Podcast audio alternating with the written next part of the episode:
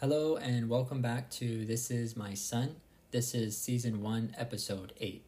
We're continuing the question and answer series. Last episode, we went over the question about the baptism of Christ and Matthew 28:19. We went through verses and analyzed how these verses did not teach anything about the Trinity or about this three-in-one God concept. We learned that what Jesus was teaching us in Matthew 28:19 actually protects us from any deception, especially a false ideology of God. If you missed that episode, please go back and listen to it and take some notes as you go along. In this episode, we're going over John chapter 1, verse 1. In the beginning was the Word, and the Word was with God, and the Word was God.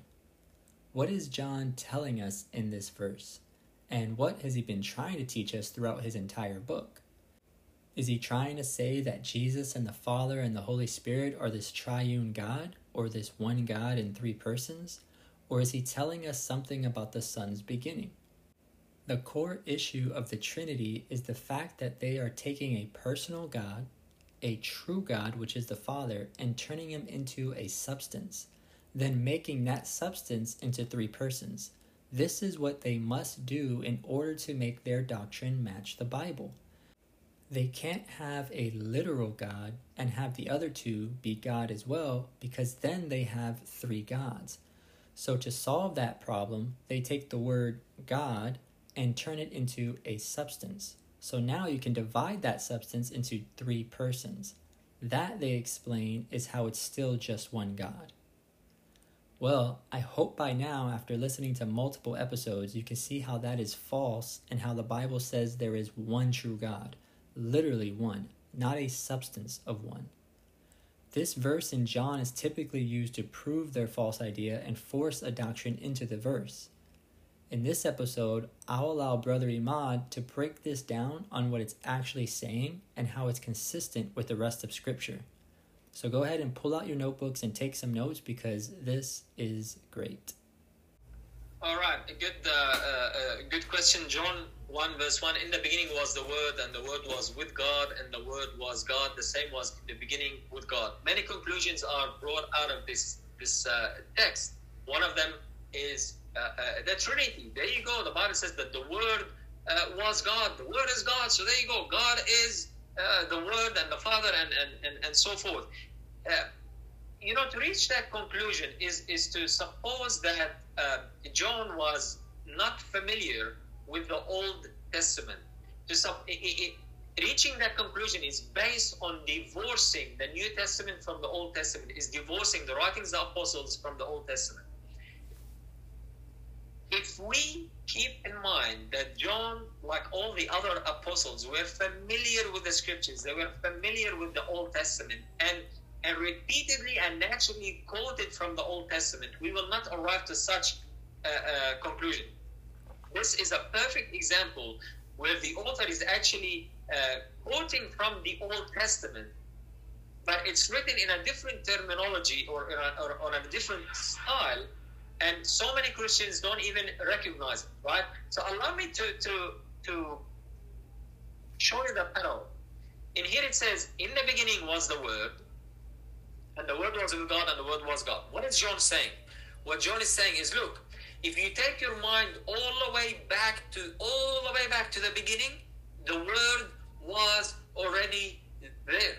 So John is starting his gospel by establishing the divinity of Jesus, by showing that Jesus is divine, that Jesus was there way back before creation came into being, right?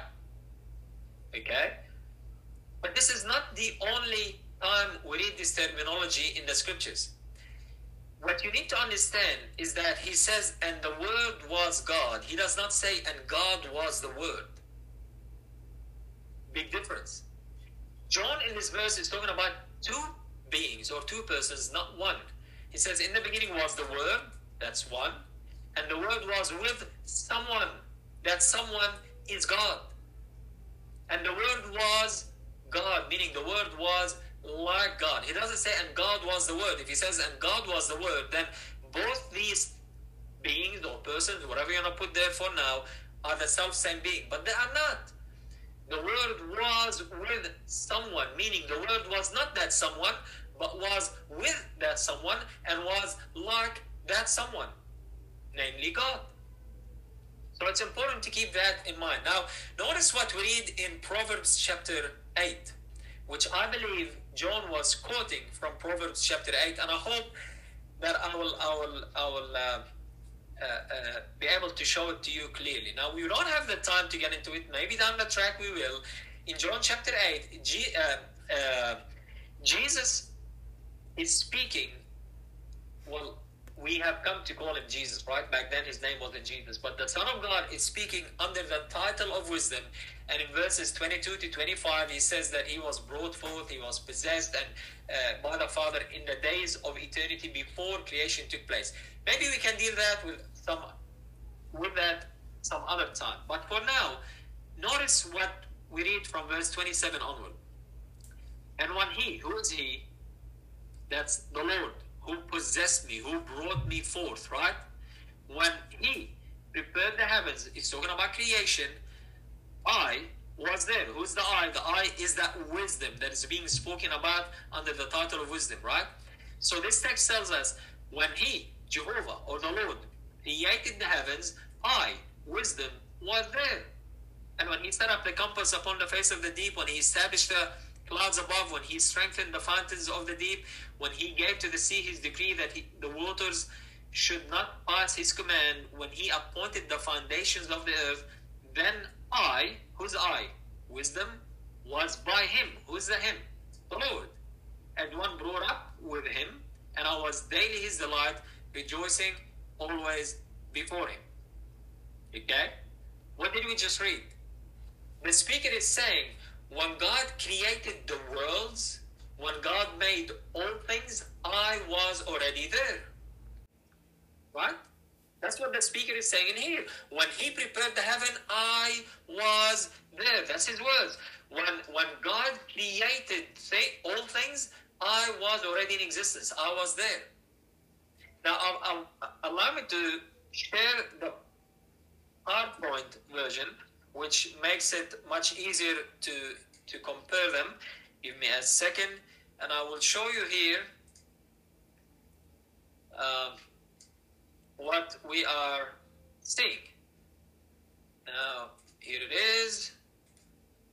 Okay, can you see this PowerPoint? Yeah? So, I'm putting John 1:1 next to Proverbs chapter 8 and verse 30. John 1:1 says, in the beginning. Proverbs 8 verse 30 says, then. Remember we said it, then I was by him. When then? When I created all things. When things were created. In the beginning or then was the Word, I was.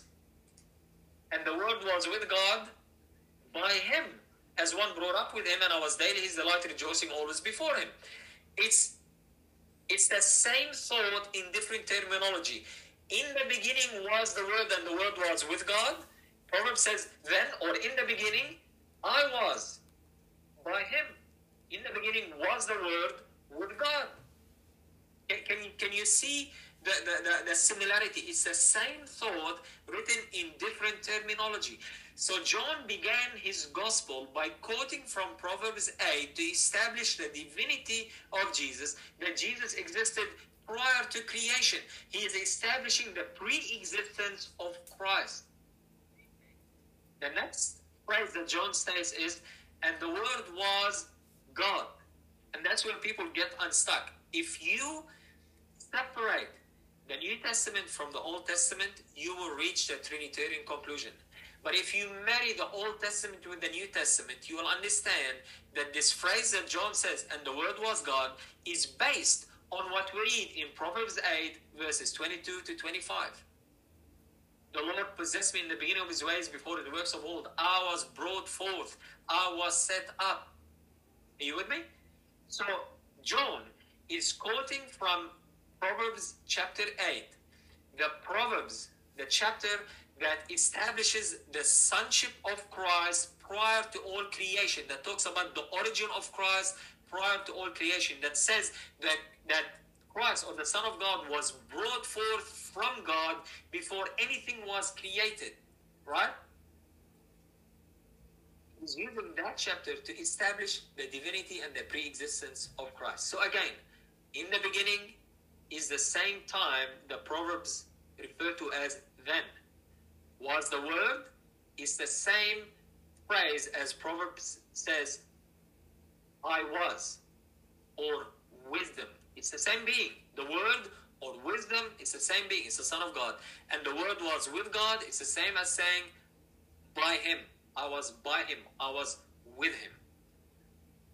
And the phrase, and the Word was God, is established on Proverbs chapter 8, verse 22-25, which establishes the sonship of Christ in the days of eternity, which establishes His divinity, as we will consider in a later question, I'm assuming. Now, John, the author of that gospel, he wrote his gospel to establish a point. Allow me to share with you. And that's in chapter 20. Notice how he concludes his gospel. Chapter 20 and verse 31. But these are written that you might believe that Jesus is the Christ, the Son of God, and that believing you might have life through His name. John said, look, I wrote this letter, I wrote this gospel, I wrote the whole thing, the whole record, so you can believe that Jesus is the Son of God. And to take the first verse of that gospel, of that letter, and make it interpreted into a trinity which denies the sonship of Christ is actually to undo the whole point of why that gospel was written. There is no need to disconnect the gospel of John from the Old Testament. If we marry the Gospel of John with the Old Testament and we accept that John was familiar with the Scriptures like all the other disciples, then we will have no problem. He was simply quoting from the Old Testament like all the other apostles did, and he was establishing the divinity and the pre-existence of Christ by quoting from Proverbs chapter 8, verse 30. I'll leave it at that. Thank you, Brother Imad, for breaking that down and showing us how John was being consistent with the Old Testament teachings. I pray that everyone listening can digest this and study it again.